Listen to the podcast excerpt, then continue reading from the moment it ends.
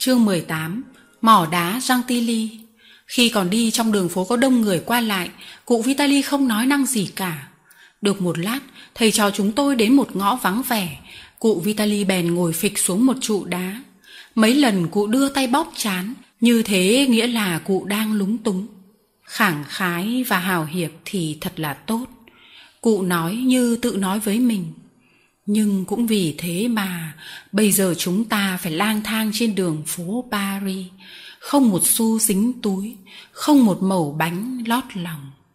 Cháu có đói không? Từ lúc ăn miếng bánh ông cho sáng sớm nay mãi đến bây giờ, cháu chưa có chút gì trong bụng ạ. Thế thì tối nay có lẽ cháu phải ngủ đói đấy. Tội nghiệp quá, mà cũng chưa biết ngủ ở đâu nữa.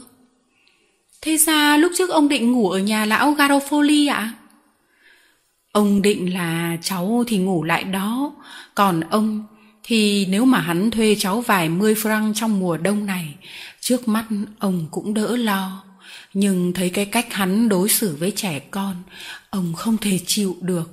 Cháu cũng không thích ở lại với hắn, có phải không? Vâng, ông tốt quá. Lòng của lão bầu này vẫn chưa nguội lạnh hẳn, nhưng khốn thay, ta biết đi về đâu bây giờ. Đêm đã khuya, cơn rét có dịu đi chút ít so với ban ngày, thì bây giờ lại gay gắt, buốt tận xương. Gió thổi từ phương Bắc, đêm nay sẽ rét cắt ra. Cụ Vitali ngồi khá lâu trên trụ đá, còn tôi với con Capi thì cứ đứng yên lặng trước mặt cụ. Cuối cùng, cụ đứng lên. Chúng ta đi đâu ạ? Tôi hỏi. Đi Gentilly để cố gắng tìm cái mỏ đá mà trước đây ta đã ngủ lại. Cháu có mệt không? Cháu đã được nghỉ ở đằng nhà lão Garofoli rồi ạ. Khổ là ông lại chưa hề được nghỉ và đã kiệt quệ rồi. Nhưng thôi, cũng phải đi chứ biết làm thế nào. Nào, ta đi thôi các con. Đó là câu nói khi vui vẻ cụ thường nói với tôi và mấy con chó. Nhưng tối nay cụ nói câu ấy một cách buồn rầu. Chúng tôi lại ra đi trên các đường phố Paris. Đêm tối đen, các ngọn đèn khí bị gió thổi vật vờ không soi tỏ mặt đường. Mỗi bước mỗi trượt trên rãnh nước đóng băng hoặc trên những tảng băng đóng ở vỉa hè. Cụ Vitali nắm tay tôi, còn con Capi thì chạy theo bên chân cụ. Chốc chốc nó tụt lại sau, bới một đống rác để tìm xem có cái xương hay mẩu bánh nào không, vì nó cũng đói cồn cào ruột gan. Nhưng rác rưởi bị mắc cứng trong băng, có lục lọi cũng hoài công thôi. Thế là nó cụp tai xuống đi theo chúng tôi. Phố lớn rồi đến phố nhỏ, phố nhỏ chán rồi đến phố lớn, cứ như thế chúng tôi đi mải miết. Những người khách qua đường thưa thớt nhìn chúng tôi có vẻ ngạc nhiên. Tại áo quần chúng tôi hay tại dáng đi mệt mỏi mà họ chú ý nhỉ? Chúng tôi gặp cảnh sát thì cảnh sát quay quanh chúng tôi rồi dừng lại đưa mắt theo dõi. Không nói không rằng, người cúi gập xuống cụ Vitali cứ thế đi. Rét thế mà tay cụ nóng bỏng trong tay tôi. Hình như cụ run. Đôi khi cụ dừng lại tựa vào vai tôi một chút và lúc đó tôi thấy toàn thân cụ rung lên bần bật. Thường ngày, ít khi tôi dám hỏi han cụ, nhưng lần này tôi phá cái lệ ấy. Và lại tôi thấy hình như cần phải nói với cụ là tôi yêu mến cụ, hay ít nhất là tôi muốn giúp cụ được chút gì. Nhân lúc cụ dừng lại tôi hỏi, Thưa ông, ông ốm hay sao ạ? Ông cũng nghĩ thế, dù không ốm thì cũng đã là quá mệt. Những ngày đường vừa qua thật là quá dài đối với tuổi tác của ông. Và cái rét đêm nay thì sức già khó lòng chịu đựng. Ông cần có một cái giường êm ấm, một bữa ăn tối trong phòng kín gió bên cạnh lò sưởi tốt. Thế nhưng các điều ấy toàn là nằm mơ thôi. Ta đi thôi các con. Đi thôi, chúng tôi đã ra khỏi thành phố, hay nói cho đúng là ra khỏi khu vực nhà cửa. Chúng tôi đi, khi thì lọt thỏm giữa hai dãy tường dài, khi thì chơi vơi trong khoảng đồng trống. Chúng tôi đi mãi, không còn khách đi đường, không còn cảnh sát, không còn đèn lồng, đèn khí nữa. chỉ thỉnh thoảng đấy đó có một khung cửa sổ le lói ánh đèn và luôn luôn trên đầu một khoảng trời xanh thẫm điểm vài vì sao thưa gió càng thổi mạnh thổi rát từ phía sau lưng tuy vậy, vì tay áo của tôi đứt đường chỉ, nó luồn vào chỗ hở và chạy theo dọc cánh tay, làm cho tôi rét quá. Mặc dù trời tối và đường xá dọc ngang chẳng chịt, cụ vitali vẫn đi theo hướng của mình như một người thông thuộc đường xá. Tôi cứ bước theo cụ, không lo gì lạc đường, chỉ lo không biết bao giờ mình mới tới được cái chỗ mỏ đá ấy. Thình lình cụ vitali dừng lại cháu có thấy lùm cây nào không? Cụ hỏi. Cháu chẳng thấy gì ạ. Cháu không thấy một đống đen xì à? Tôi nhìn ra tứ phía trước khi trả lời. Chắc chúng tôi ở giữa đồng bằng, vì tầm mắt tôi mất hút trong bóng đêm mờ mịt, không gặp cây cối, nhà cửa gì chắn lối cả. Quanh chúng tôi là khoảng trống, không một tiếng động, ngoài tiếng gió rít là là mặt đất trong những bụi cây cối không nhìn thấy. Cụ vitali nói ôi chao, ước gì ông có cặp mắt của cháu. Ông nhìn nhòa hết cả, cháu nhìn thử đằng kia xem nào. Ông cụ đưa tay chỉ ra trước mặt, rồi không nghe thấy tôi nói gì cả. Tôi không dám nói là không trông thấy gì. Cụ lại tiếp tục đi. Chúng tôi lặng im thêm mấy phút, rồi cụ dừng lại lần nữa và hỏi tôi xem có thấy lùm cây không. Tôi bắt đầu thấy không yên lòng và thoáng thấy lo sợ giọng tôi run run khi tôi trả lời cụ chủ rằng tôi không trông thấy gì cả. Cụ chủ hỏi, cháu sợ nên quáng mắt đó. Cháu cam đoan với ông là cháu không thấy cây cối gì ạ. Không có vết bánh xe lớn à? Không thấy ạ. Ta lạc đường hay sao ấy nhỉ? Tôi không đáp, vì tôi có biết đường nào lối nào đâu.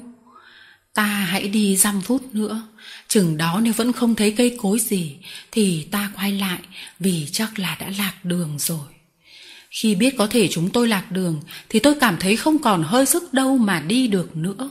Cụ vitali kéo tay tôi. Thế nào? Cháu không đi nổi được nữa ông à chứ còn ông, cháu tưởng ông cõng được cháu ư? Sở dĩ ông không khuỵu hai chân này, là vì ông biết rằng nếu ông cháu ta ngồi xuống thì sẽ không đứng lên được nữa và sẽ chết rét ở đây. Thôi, gắng lên đi nào. Tôi bước theo cụ. Đường có vết bánh xe sâu không? Tuyệt nhiên không có ông à thế thì ta phải quay lại rồi. Ngọn gió trước đây thổi sau lưng, bây giờ đập vào mặt mạnh quá làm tôi ngạt thở tôi thấy buốt như bị bỏng. Lúc đi, chúng tôi có đi chậm, lượt về lại càng đi chậm hơn.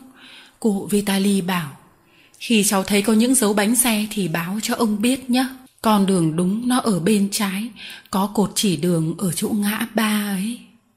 Chúng tôi chống chọi với gió, đi như thế trong 15 phút. Trong cảnh đêm tĩnh mịch, tiếng chân chúng tôi rội vang trên đất rắn dù mỗi bước nhích chân lên thấy trong người rời rã, thế mà bây giờ chính tôi lại lôi cụ vitali đi tới. Tôi dương mắt cố tìm về phía bên trái, lòng phập phồng, lo lắng xiết bao. Bỗng có một chấm đỏ lóe lên trong bóng tối. Tôi chỉ tay nói, có ánh đèn ông ơi. Đâu? Cụ vitali nhìn theo hướng tay tôi. Mặc dù ánh đèn không cách xa lắm, cụ vẫn không trông thấy. Nhờ đó tôi biết rằng mắt cụ đã mờ đi, vì thường ngày cụ nhìn rất xa và rất tinh trong đêm tối. Ánh đèn mà làm gì? Cụ nói, đó là đèn trong trên bàn của một người làm việc khuya hay trên giường của một kẻ hấp hối. Chúng ta không thể đến gõ cửa nhà họ. Ở nông thôn, ban đêm ta có thể xin ngủ nhờ được, chứ quanh vùng paris thì đừng hòng người ta mở cửa cho chúng ta. Cứ đi thôi chúng tôi đi mấy phút nữa, rồi tôi nhìn thấy lờ mờ hình như có một con đường đâm ngang qua đường chúng tôi đang đi, và ở góc đường có một vật gì đen đen, có lẽ là cái cột chỉ đường. Tôi buông tay cụ vitali để đi nhanh hơn, con đường đó đầy những vết bánh xe sâu lõm. Cái cột chỉ đường đây rồi ông ơi, có nhiều vết bánh xe nữa. Cháu đưa tay đây. Thế là thoát nạn rồi, ta đi 5 phút nữa là tới mỏ đá. Nhìn kỹ xem, chắc cháu trông thấy lùm cây rồi chứ. Thấy có một đám đen, tôi nói là tôi nhận ra bóng cây, hy vọng đem lại sức lực cho cụ, chân bớt nặng, đất dưới chân cũng bớt sắn đi. Tùy cụ Vitali nói là 5 phút, nhưng sao mà tôi thấy dài rằng giặc như bất tận. Cụ dừng lại nói, chúng ta đi con đường này đã hơn 5 phút rồi đấy. Cháu cũng nghĩ thế ạ. À? Những vết bánh xe đi về đâu? Đi thẳng ạ. À. Lối và mỏ đá ở bên trái, chúng ta đã đi qua mà không nhìn thấy. Đêm dày thế này, chuyện đó cũng là bình thường thôi. Tùy vậy, giá nhận ra dấu bánh xe sớm, thì ta đã biết ngay là ta đã đi vượt qua nơi ta tìm rồi. Cháu nói chắc chắn là dấu bánh xe không hề rẽ về bên tay trái. Thôi được, cứ phải quay trở lại thôi. Một lần nữa chúng tôi lại quay lại. Cháu có thấy lùm cây không? Có ở bên trái ông ạ. Có dấu bánh xe không? Không có ạ. Ta mù rồi chăng? Cụ Vitali vừa nói, vừa đưa tay dụi mắt. Giờ chúng ta cứ nhằm thẳng lùm cây mà đi tới. Cháu đưa tay cho ông nắm nào. Có một bức tường cao ạ. À. Đó là một đống đá chứ. Không, nó đúng là một bức tường ông ạ. À. Điều tôi nói rất dễ nhận ra bởi vì chúng tôi đứng cách bức tường có mấy bước. Cụ Vitali bước tới và không như tin ở đôi mắt, cụ áp hai bàn tay lên cái vật trở ngại mà tôi gọi là bức tường ấy, còn cụ lại gọi là đống đá.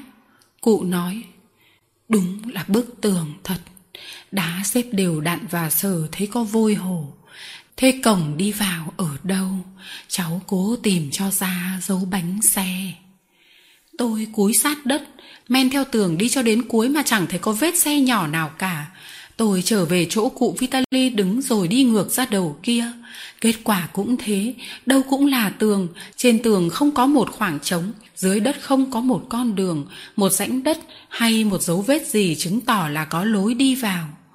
Cháu chỉ thấy toàn tuyết là tuyết thôi. Tình cảnh của chúng tôi bây giờ thật là khủng khiếp, chắc là cụ chủ tôi đã lầm đường và cái mỏ đá cụ tìm không phải ở chỗ này. Khi tôi nói tôi không tìm ra vết bánh xe thì cụ Vitali lặng người đi, không nói gì cả. Rồi cụ đưa tay lên tường một lần nữa, cụ sờ suốt từ đầu này đến đầu kia. Còn Capi không hiểu gì, sủa lên một cách nôn nóng. Tôi lần bước theo sau cụ Vitali, tôi nói. Có phải tìm xa hơn nữa không hả ông? Không, mỏ đá đã bị bít rồi. Bít rồi ấy ạ? À? Người ta đã biết lối rồi, không thể đi vào được nữa. Thế thì làm thế nào bây giờ à ông? Ừ, làm thế nào bây giờ? Ông cũng chẳng biết nữa. Đành chết ở đây thôi. Chào ôi, ông ơi! Ừ, cháu không đành chết. Cháu còn bé quá, cháu còn ham sống. Thế thì chúng ta hãy đi tiếp thôi. Cháu có đi được không? Còn ông ông thế nào ạ? Khi ông không đi được nữa ông sẽ quỵ như một con ngựa già. Đi đâu hả ông? Tôi trở về paris gặp cảnh sát chúng ta sẽ nói họ dắt chúng ta đến sở cẩm Ông muốn tránh chuyện ấy, nhưng đâu nỡ để cháu chết rét. Đi tiếp đi, bé Remy, đi tiếp đi, hãy can đảm lên. Thế là chúng tôi ngược trở lại những đoạn đường chúng tôi vừa đi qua. Mấy giờ đêm rồi, tôi chẳng đoán được. Chúng tôi đã đi lâu, lâu lắm mà lại đi chậm nữa. Nửa đêm rồi chăng? Hay là một giờ sáng? Trời vẫn một màu xanh sẫm, không trăng, chỉ có vài ngôi sao lưa thưa và có vẻ bé hơn thường ngày. Gió đã không lặng, còn thổi mạnh gấp bội. Gió cuốn bụi tuyết lên hai mép đường và quất vào mắt chúng tôi. Qua nhà nào cũng thấy tối mò và kín mít. Tôi nghĩ lan man rằng những người nằm ngủ ấm áp giữa chăn nệm ở bên trong kia, nếu biết chúng tôi rét lạnh như thế này, họ sẽ đứng dậy mở cửa cho vào. Đi nhanh thì cũng đỡ rét, nhưng cụ Vitali vừa đi vừa thở dốc, chân bước rất khó khăn. Cụ thở phì phò như vừa mới chạy xong. Tôi hỏi cụ thì cụ không đáp, cụ lấy tay chậm chạp ra hiệu cho tôi biết cụ không nói được. Từ thôn quê chúng tôi đã trở vào thành phố, nghĩa là chúng tôi đi giữa những bức tường trên ấy thỉnh thoảng có một ngọn đèn đu đưa, tiếng dây sắt kêu loảng xoảng. Cụ Vitali dừng lại, tôi biết là cụ đã đuối sức. Tôi nói, để cháu gõ cửa một nhà nào đấy thử xem ông nhé. Không nên, người ta không mở cửa đâu. Những người trồng hoa, trồng rau củ ở đây ban đêm người ta không thức dậy đâu. Cứ đi nữa thôi. Nhưng cụ có nghị lực hơn là có sức lực. Đi được mấy bước cụ lại dừng lại. Cụ nói, ông phải nghỉ một chút. Ông kiệt sức rồi. Quãng ấy có một hàng dậu, có cổng mở, một đống phân bón to vút thẳng lên, cao hơn hàng dậu. Người ta thường thấy những đống phân như thế trong mấy vườn trồng rau. Gió thổi qua đống phân làm khô lớp rơm phủ mặt và vung vãi xuống đường khá nhiều, thành một lớp dày ở ngay dưới chân dậu. Cụ Vitali nói, để ông ngồi xuống chỗ này. Ông có nói hễ ta ngồi xuống thì ta sẽ rét cóng và không bao giờ đứng dậy được nữa cơ mà. Không trả lời, cụ ra hiệu bảo tôi dồn đống rơm vào sát cửa để cụ rơi người xuống cái ổ rơm ấy chứ không phải là ngồi xuống. Răng cụ đánh vào nhau lập cập, toàn thân cụ run lẩy bẩy. Cụ nói, mang thêm rơm lại đây, đống phân sẽ che gió cho chúng ta. Che gió thì đúng, nhưng đống phân thì không che được rét. Tôi cố hết sức thu nhặt rơm, dồn lại cho cụ Vitali. Xong tôi đến ngồi bên cạnh cụ. Cụ bảo, cháu dịch sát vào người ông đi và ôm lấy con Capi vào lòng. Nó sẽ sàn cho cháu một chút hơi ấm. Cụ Vitali là người từng trải, cụ biết rằng trong hoàn cảnh chúng tôi bây giờ, cái rét có thể làm chết người như chơi. Việc cụ làm như vậy chứng tỏ cụ đã hoàn toàn kiệt sức. Mà đúng là cụ đã kiệt sức, 15 hôm nay, ngày nào cụ cũng gắng quá sức. Cho nên khi cái mệt nhọc hôm nay chồng lên bao nhiêu sự nhọc nhằn mấy hôm trước thì sức cụ đã quỵ, không thể gượng được nữa. Đã già yếu, lại gắng sức quá, còn thêm đói khát thiếu thốn đủ điều, cụ đã kiệt quệ rồi. Cụ tự lượng biết sức mình chăng? Điều đó không bao giờ tôi biết được, chỉ thấy khi tôi cuốn rơm vào người và dịch sát bên cụ, thì cụ cúi xuống mặt tôi và hôn tôi. Đó là lần thứ hai cụ hôn tôi và cũng là lần cuối cùng. Rét ít thì thường người ta làm cho người bị rét khi vào giường cứ run và không thể ngủ được. Rét nhiều và kéo dài thì lại làm cho người bị rét ở giữa trời mê man tê liệt. Đó là trường hợp của chúng tôi. Tôi vừa nét vào người cụ Vitali thì mắt díu lại, cơ thể dã rời. Cố mở mắt cũng không được, tôi tự cấu vào tay tôi rất mạnh. Nhưng da thịt tôi cũng tê dại cả rồi, cho nên cấu hết sức mới thấy hơi đau một chút. Tuy vậy tôi cũng hơi tỉnh lại và cũng nhận ra tình hình được chút nào. Cụ Vitali tựa lưng vào cổng, ngồi thở hổn hển, thở rất mệt nhọc, hơi thở ngắn và dồn dập. Con Capi thì ngồi lên đùi tôi, đầu vùi vào trong ngực tôi mà ngủ. Trên đầu chúng tôi, gió vẫn thổi làm rơi rơm lên người thầy trò chúng tôi như những chiếc lá khô lìa cành. Ngoài đường không có một bóng người. Gần xa chung quanh chúng tôi cảnh vật trầm mặc và vắng lặng như ở cõi chết. Cái cảnh vắng lặng ấy khiến cho tôi đâm sợ. Sợ gì? Tôi không biết. Một nỗi sợ hãi mơ hồ lẫn với một nỗi buồn vô hạn làm cho nước mắt tôi chảy ràn ruộng. Tôi cảm thấy hình như tôi sắp chết tại nơi này. Nghĩ đến sự chết chóc, tôi lại nhớ đến làng Savanông, mẹ bác Branh tội nghiệp. Mẹ ơi, con chết mà không thấy mặt mẹ, không được nhìn lại ngôi nhà của mẹ con mình, mảnh vườn nhỏ của con. Trí tưởng tượng của tôi mới ngông cuồng làm sao Mới nghĩ như thế Tôi đã thấy mình trở về đứng trong khoảnh vườn Mặt trời sáng rực Tươi vui, ấm áp. Cây trường thọ nở những nụ hoa vàng Chim sáo hót trong bụi Trên hàng rào gai. Mẹ bác Bơ Ranh đang phơi quần áo vừa giặt Ở con suối dốc rách trên sỏi. Bỗng nhiên, trí nhớ của tôi lại rời bỏ Sa Van Nông để đến thuyền Thiên Nga. Arthur ngủ trên giường, bà Milligan còn đang thao thức nghe tiếng gió gào. Bà tự hỏi không biết trong cơn rét mướt thế này, thằng Remy phiêu dạt ở nơi đâu. Rồi mắt tôi díu lại, tim tôi liệt dần, tôi cảm thấy mình đang ngất đi.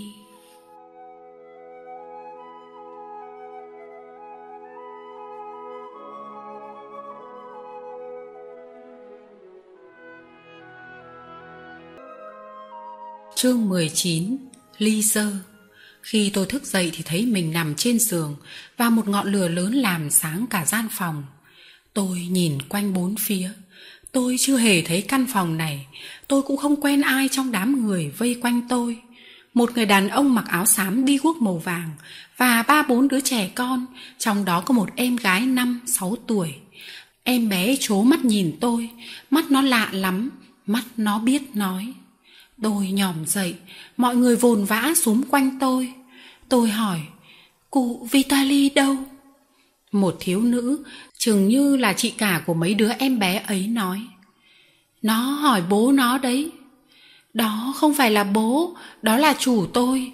Cụ ấy đâu rồi, còn Capi đâu? Giá như cụ Vitali là cha tôi thì chắc họ sẽ rẻ rặt hơn khi báo tin về cụ. Nhưng cụ chỉ là ông chủ, cho nên người ta cho rằng có thế nào thì cứ nói thế ấy cho tôi nghe. Và họ đã cho tôi biết sự thể như sau. Cái cổng mà chúng tôi nấp là nhà một người trồng hoa. Vào khoảng 2 giờ đêm, người trồng hoa mở cửa để đi chợ thì thấy chúng tôi nằm dưới rơm. Ban đầu, người ta bảo chúng tôi đứng dậy để lấy lối cho xe ra. Khi thấy cả hai chúng tôi đều không nhúc nhích, mà chỉ có con Capi sủa vang để bảo vệ chúng tôi, thì người ta nắm lấy cánh tay chúng tôi mà lắc. Chúng tôi cũng không động đậy chút nào. Thế là người ta mang đèn đến. Xem xét xong, người ta biết rằng cụ Vitali đã chết. Chết rét, còn tôi thì không hơn cụ ấy là mấy. Tuy nhiên nhờ có con Capi nằm trên ngực cho nên tim tôi còn nóng và tim tôi còn thoi thóp thở. Tức khắc họ mang tôi vào nhà, đánh thức chú bé ngủ trên giường này dậy và đặt tôi nằm vào đó. Tôi nằm 6 tiếng đồng hồ liền, y như người chết. Rồi huyết mạch lại tuần hoàn, sự hô hấp dần dần bình phục và vừa rồi tôi đã hồi tỉnh. Mặc dù thể xác và tinh thần dã rời, tê liệt, tôi cũng còn đủ tỉnh táo để hiểu biết tầm quan trọng của câu chuyện người ta vừa kể. Cụ Vitali chết rồi. Người kể câu chuyện ấy là một người đàn ông mặc áo xám, là người chủ vườn. Khi ông kể thì em bé gái có đôi mắt như ngạc nhiên ấy không ngớt nhìn tôi. Khi nghe bố nói cụ Vitali chết thì nhờ khiếu trực cảm nhạy bén nên có lẽ em hiểu. Em cảm thấy cái tin ấy sẽ làm cho tôi xúc động.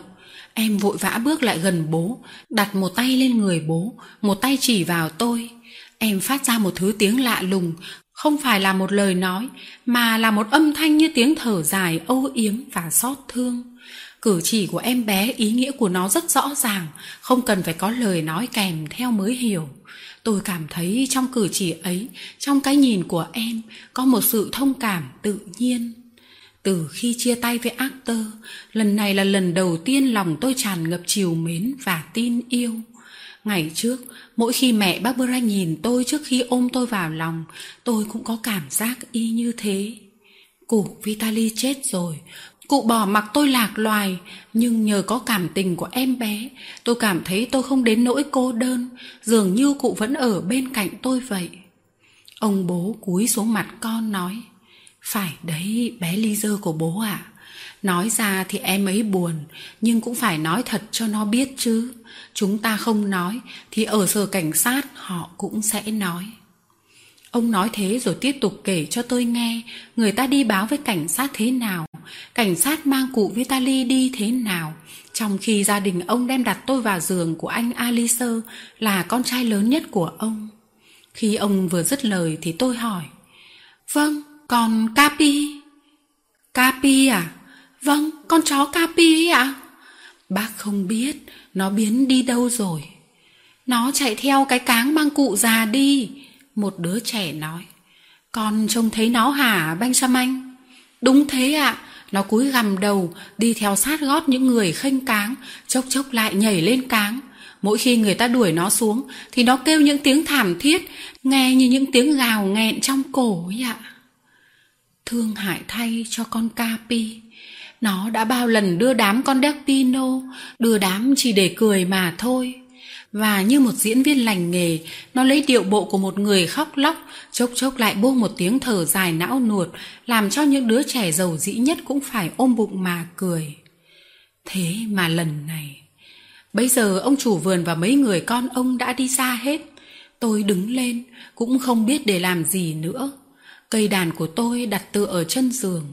Tôi lấy đàn, quàng dây lên vai, rồi bước ra phía buồng mà ông chủ vườn và mấy người con ông vừa đi sang. Tất nhiên tôi phải đi, nhưng đi đâu? Tôi không biết phải đi đâu, chỉ cảm thấy phải đi. Và lại, cụ Vitali dù chết, dù sống tôi cũng phải gặp lại cụ, cho nên tôi phải ra đi. Ở trên giường lúc thức dậy, tôi không thấy khó chịu cho lắm. Tôi chỉ mệt mỏi thôi và thấy đầu rất nóng. Nhưng đến lúc đứng lên, tôi lảo đảo suýt ngã, phải vịn vào một chiếc ghế mới gượng lên được. Tuy vậy nghỉ một lát lại thấy đỡ, tôi xô cửa và thế là đã đứng trước mặt bố con ông chủ vườn. Họ ngồi quanh bàn, cạnh một lò sưởi cao đượm lửa và họ ăn súp, một thứ súp bắp cải trông ngon quá. Mùi súp xông thẳng vào gan ruột một cách đột ngột, nhắc tôi rằng cả ngày hôm qua tôi không ăn chút nào. Tôi là người đi, đứng không vững nữa. Sự đau đớn ấy chắc cũng hiện lên nét mặt, người chủ vườn lấy làm thương hại hỏi tôi. Cháu khó ở hay làm sao thế? Tôi đáp rằng tôi thấy trong người khó chịu và nếu ông chủ vui lòng thì cho tôi xin phép ngồi nán lại một lát bên cạnh lò sưởi. Nói vậy chứ tôi có cần lửa ấm nữa đâu, tôi cần đồ ăn kia. Lửa ấm không làm cho tôi lại sức, mà mùi súp, tiếng thìa chạm trên đĩa, tiếng lưỡi khua khiến tôi yếu là thêm. Tôi không đủ can đảm để hỏi xin một thìa súp. Cụ Vitali không tập cho tôi ngửa tay xin bao giờ và trời cũng không sinh tôi ra kiếp ăn mày. Thà tôi chết vì đói, còn hơn là mở miệng nói tôi đói. Tại sao vậy? Tôi không biết. Có lẽ tại tôi chỉ muốn hỏi cái gì tôi có thể trả lại được mà thôi. Cái em bé có đôi mắt lạ lùng, em bé không nói được mà người bố gọi là ly dơ ấy, em bé ấy ngồi đối diện với tôi. Em không ăn, em nhìn tôi không cúi đầu, không quay mặt lúc nào. Bỗng dưng em đứng lên, bưng đĩa súp đầy của em đặt lên đùi tôi. Không nói được vì quá đói, tôi đưa tay ra một cách yếu ớt, ra hiệu từ chối với em. Nhưng ông bố em không để cho tôi kịp từ chối. Ông nói, cứ nhận đi cháu ạ, à. con ly giờ nó đã biếu ai cái gì thì cũng thực lòng thực dạ cả. Và nếu cháu không chê thì hết đĩa ấy, ta lại múc thêm đĩa nữa. Sao lại chê cơ chứ? Tôi ngốn đĩa súp trong nháy mắt. Ly giờ vẫn đứng trước mặt nhìn tôi. Khi tôi để thìa xuống thì em kêu lên một tiếng nhỏ, tiếng kêu lần này không phải là tiếng thở dài nữa, mà là tiếng reo vui. Rồi em cầm đĩa đưa cho bố để bố múc súp. Khi đầy đĩa thì ly dơ bưng lại cho tôi với một nụ cười. Nụ cười của em dịu dàng quá, đầy ngụ ý khuyến khích, đến nỗi đương đó như thế mà tôi cảm động lặng người đi một lát quên đỡ lấy đĩa súp. Cũng như lần trước, đĩa súp cạn nhanh như chớp. Mấy đứa bé vẫn theo dõi tôi bây giờ không mỉm cười nữa. Chúng cười thực sự, cười toét cả miệng. Người làm vườn buột miệng. Ái cha, cháu ạ, à, cháu là một cây súp đấy. Tôi xấu hổ quá, nóng bừng cả mặt lên, nhưng rồi tôi nghĩ thà rằng nói hết sự thật, còn hơn là để cho người ta cho mình là đứa phàm ăn. Tôi bèn nói, hôm qua tôi không ăn tối. Thế còn buổi trưa?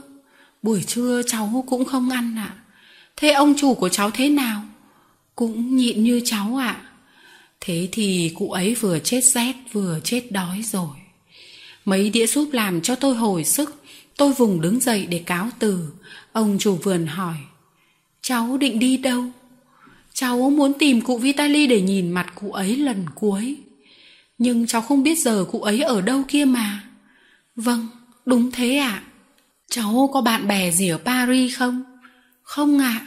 Có người đồng hương, đồng quận nào không? Cũng không ạ. À. Thế cháu sống trọ ở đâu? Cháu không có chỗ trọ ạ. À. Thầy trò cháu vừa mới đến Paris hôm qua. Thế cháu định làm gì để sống? Cháu đánh đàn và ca hát ạ? À? Ở đâu? Ở Paris ạ? À? Tốt hơn hết là cháu hãy trở về quê hương với cha mẹ cháu. Cha mẹ cháu ở đâu? Cháu không có cha mẹ ạ. À? Cháu có nói cái ông cụ dâu bạc ấy không phải là cha cháu. Vâng, cháu không có cha, nhưng cụ Vitali không khác gì là cha cháu. Thế còn mẹ cháu? Cháu không có mẹ ạ. À. Cháu phải có một ông chú, ông cậu, bà cô bà gì, một người anh em, chị em hay họ hàng thân thích gì chứ. Không, cháu không có ai cả. Thế cháu đến từ đâu? Ông chồng bà mẹ nuôi của cháu đã bán cháu cho cụ chủ của cháu. Bác tốt với cháu quá, cháu hết sức cảm ơn bác. Nếu bác cho phép thì chủ nhật tới cháu sẽ trở lại đây đánh đàn cho bác và mấy anh chị nhảy. Nếu bác cũng thích giải trí. Tôi vừa nói vừa đi lại phía cửa, nhưng vừa đi được mấy bước thì Lisa đi theo, nắm tay tôi lại và chỉ vào cây đàn cười nhẹ. Rõ ràng lắm rồi, không thể nhầm được.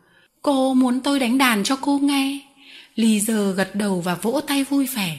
Ông bố nói, ừ được đấy, cháu đánh một bài cho em nó nghe đi.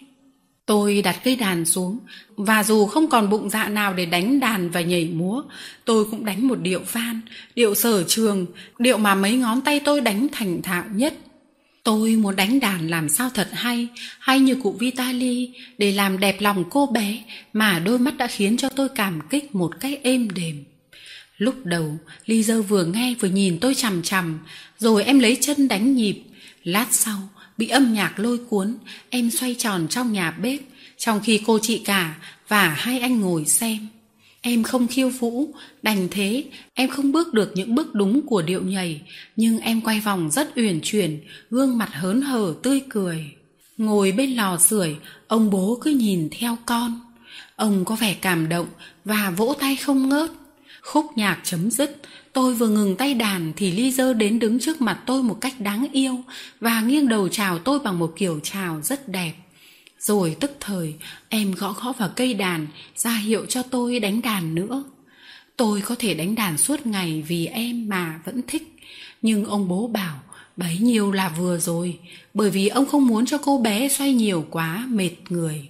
Bởi thế, tôi không đánh vũ khúc nữa, tôi hát bài vùng náp lơ mà cụ Vitali đã bày cho tôi. Cửa sổ thấp mà chủ lầu khắc nghiệt, khiến bao phen tôi héo hắt thẫn thờ. Trái tim tôi nóng bừng trăm nến thắp mà lạnh lùng người đẹp vẫn thờ ơ bài hát ấy đối với tôi, cũng như bài mấy tráng sĩ quê tôi trong vở ca kịch Robert thằng quỷ đối với danh ca Nurit hay bài theo ta trong vở ca kịch Jom Ten, đối với danh ca Dupere nghĩa là bài tủ, bài mà khi hát lên, tôi được hoan nghênh hơn hết.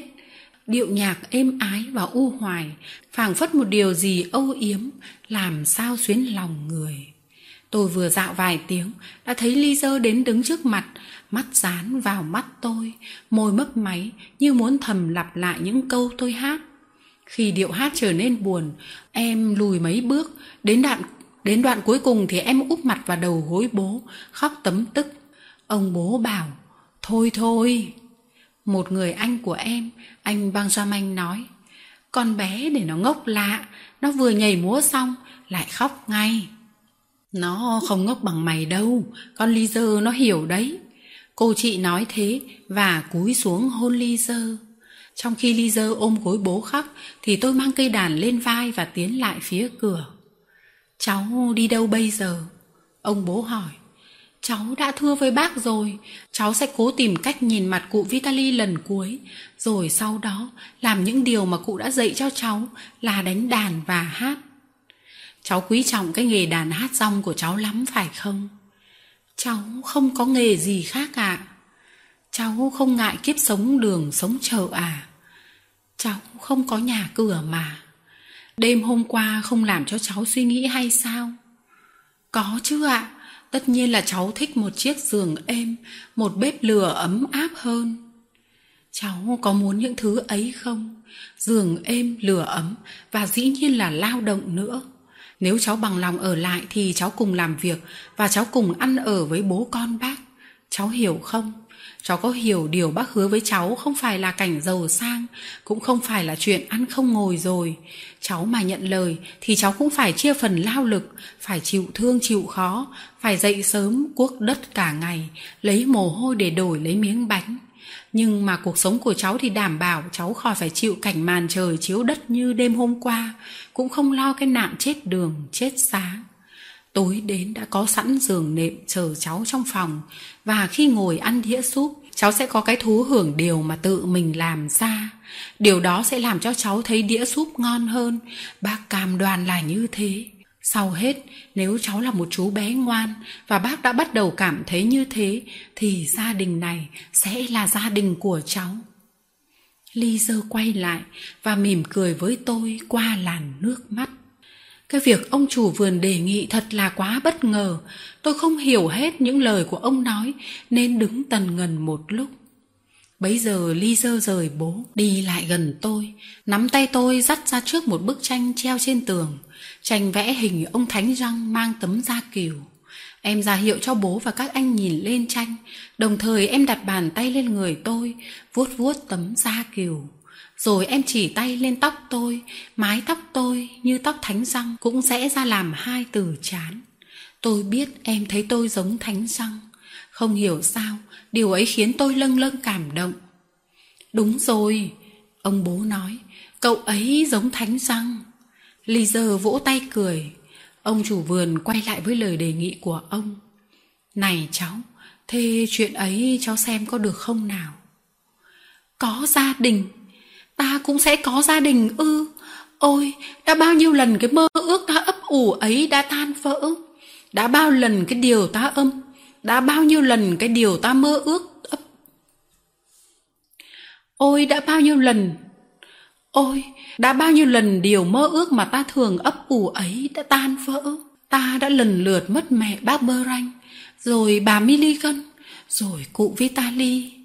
Thế này thì ta sẽ không còn hưu quạnh cô đơn. Tình cảnh của tôi lúc bấy giờ thật là bi đát. Cái người mấy năm nay luôn ở bên tôi, người ấy vừa qua đời. Cùng lúc ấy tôi lại mất một người bạn đồng hành, người bạn đồng phòng, người bạn thân, người bạn tốt capi mà tôi yêu mến và nó cũng yêu mến tôi không kể xiết. Tuy nhiên khi ông chủ vườn ngỏ ý muốn tôi ở lại thì tôi thấy tin tưởng.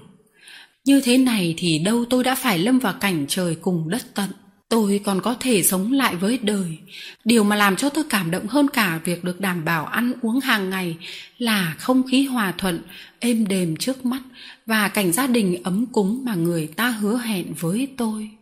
Những người con trai này sẽ là anh em tôi và cô bé ly dơ xinh xắn này sẽ là em gái tôi trong những giấc mộng vàng của tuổi thơ, tôi thường mường tượng được gặp mẹ, gặp cha, chứ chưa bao giờ tôi dám nghĩ đến anh trai, em gái. Thế mà nay tôi lại có. Không phải là ruột già máu mù, nhưng gần gũi thân thích với nhau lâu ngày, rồi cũng trở thành anh em. Muốn thế, chỉ cần yêu thương họ. Điều đó tôi rất sẵn sàng, và làm cho họ yêu thương mình. Điều đó chắc cũng không khó, vì trông họ đều tốt bụng cả tôi nhanh nhẹn cởi dây đàn đeo trên vai xuống. Ông bố cười bảo, đó là một cách trả lời và trả lời tốt đấy. Cháu hãy mắc dây đàn lên cái đinh kia. Chừng nào cháu thấy không thích ở đây nữa thì hãy lấy nó xuống mà bay nhảy. Có điều là cháu hãy bắt trước con chim oanh, con chim én, chọn thời tiết mà lên đường. Cháu chỉ đi một lần thôi ạ. À. tôi nói, cháu đi viếng cụ vitali điều đó thì đúng quá ông chủ vườn nhân hậu đáp lại Căn nhà này thuộc khu Glacier và ông chủ nhà tên là A Canh. Gia đình gồm có 5 người, người bố mà người ta gọi là bác Pierre, hai anh trai là Alexi, Benjamin, hai chị gái là Etienne chị cả và Lizer là em út. Lizer bị câm, nhưng không phải là câm từ lúc sơ sinh, nghĩa là bệnh câm của em không phải là hậu quả của bệnh điếc. Em đã biết nói trong 2 năm, cho đến khi sắp được 3 tuổi tròn thì mới bị câm do hậu quả của mấy cơn co giật. Cái tai nạn ấy may sao không ảnh hưởng tới trí thông minh của em. Trái lại trí thông minh của em đã phát triển nhanh và sớm một cách phi thường. Không những em hiểu hết mà em còn thổ lộ, còn diễn đạt được hết. trong những gia đình nghèo và ở cả những gia đình không nghèo nhiều khi những đứa con tật nguyền lại bị bỏ bê hoặc bị hắt hủi nhưng điều ấy không xảy ra với ly dơ vì ngộ nghĩnh, linh hoạt, vì tính tình đằm thắm dịu dàng, vì tấm lòng tốt của em luôn luôn bộc lộ, em đã thoát khỏi số phận hầm hiu ấy. Hai anh trai của em thì rất độ lượng với em. Bố em chỉ nhìn thấy có em. Chị cả ê trên nét thì yêu quý, chiều chuộng em. Ngày xưa, người có đầu lòng có quyền lợi lớn trong gia đình quý tộc ngày nay làm người con gái đầu lòng là thừa kế một trách nhiệm nặng nề sau khi sinh ly dơ được một năm bà a canh chết và từ ngày ấy Echinet đã đóng vai bà mẹ trong gia đình, mặc dù chị chỉ lớn hơn các em kế tiếp có 2 tuổi. Đáng lẽ là đi học thì chị phải ở nhà nấu ăn, khâu vá quần áo cho cha, cho em và bồng bế bé ly dơ. Mãi thế rồi mọi người cũng quên phát chị là con gái, mà quen coi chị là một người giúp việc. Mà đối với người giúp việc thì người ta chẳng cần câu nệ. Người ta biết rằng chị có bỏ đi đâu mà cũng chẳng giận hờn gì. Echinet bế bé Lizer, dắt băng ra manh, làm việc quần quật suốt ngày, dậy lúc trời chưa sáng để nấu súp cho bố ăn đi chợ cho kịp buổi. Thức đến đêm khuya để dọn dẹp, cắt đặt mọi thứ sau bữa tối, đem quần áo của các em giặt ở máng nước. Mùa hè, được phút nào hở tay thì chị lao tưới sau.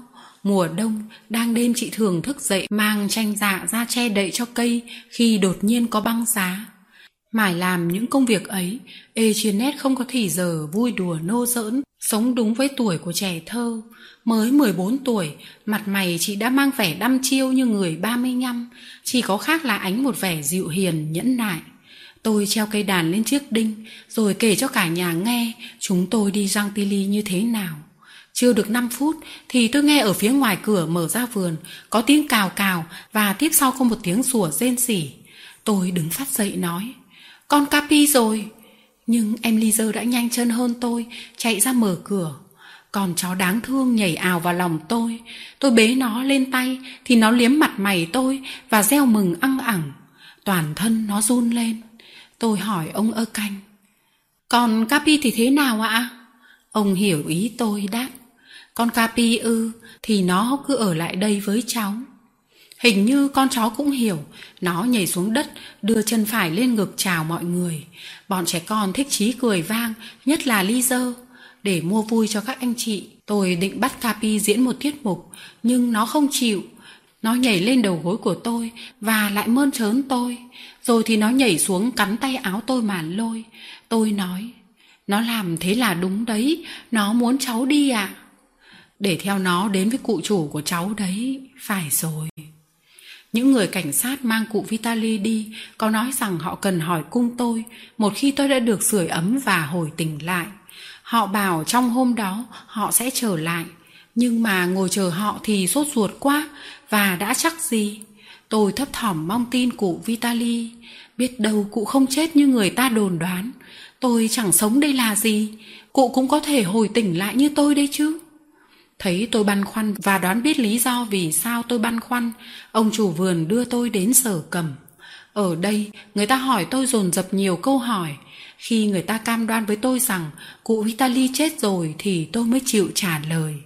Những điều tôi biết về cụ Vitali đơn sơ lắm, nhưng cảnh sát thì muốn biết nhiều hơn, cho nên ông gạn hỏi tôi rất lâu về cụ Vitali và về tôi.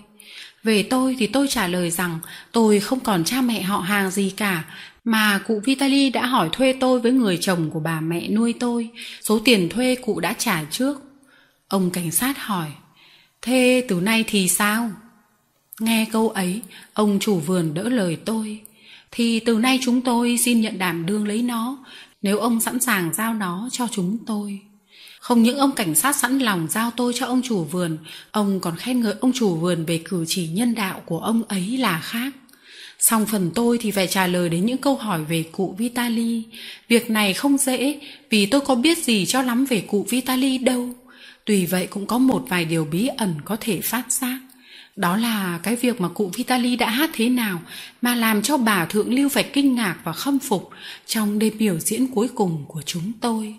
Còn những lời dọa dẫm của Garofoli nữa, nhưng tôi tự hỏi có nên giấu bặt những chuyện ấy không? Cái điều mà lúc còn sống, cụ chủ tôi đã hết sức giữ bí mật, thì sau khi cụ chết rồi, có nên tiết lộ ra không?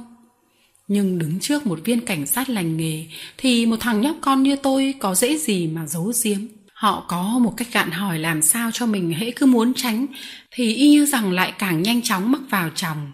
Đó là trường hợp của tôi. Chưa đầy 5 phút, tôi đã khai chọn cái điều mà tôi muốn giấu, còn ông ta thì muốn biết.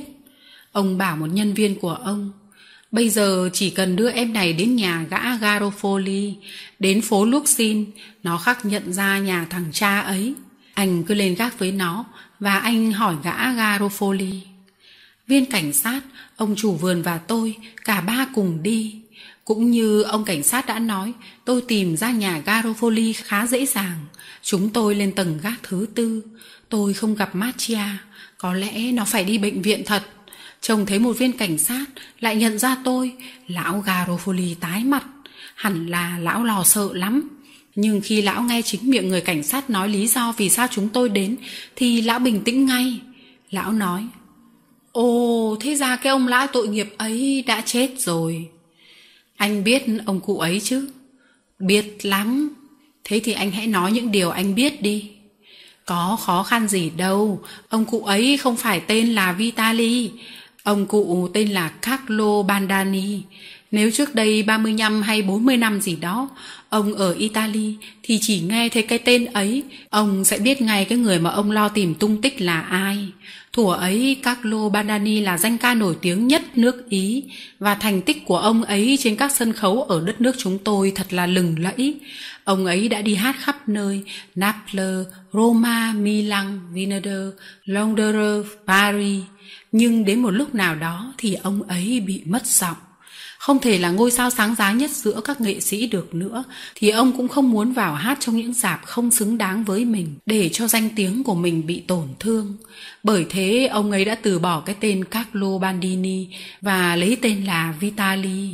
Ông ấy lẩn tránh tất cả những người xưa kia đã từng biết ông ấy trong thời oanh liệt.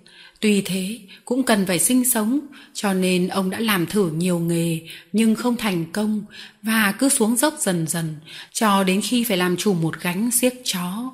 Nhưng trong cảnh cùng khổ, ông ấy vẫn rất kiêu hãnh. Nếu công chúng mà biết người nghệ sĩ Carlo Bandani lừng lẫy xưa kia bây giờ lại trở nên ông cụ Vitali Saxer thì ông ấy có thể chết đi được vì xấu hổ. Nhờ một sự tình cờ mà tôi biết được điều bí mật này. Điều bí mật lâu nay làm cho tôi hết sức băn khoăn, bây giờ đã được giải đáp như thế đấy. Nghệ sĩ Carlo Badani đáng thương ơi, cụ Vitali thân yêu và kính mến ơi. Giá người ta có bảo xưa kia cụ đã từng làm vua một nước, thì cháu cũng chẳng lấy làm lạ chút nào đâu.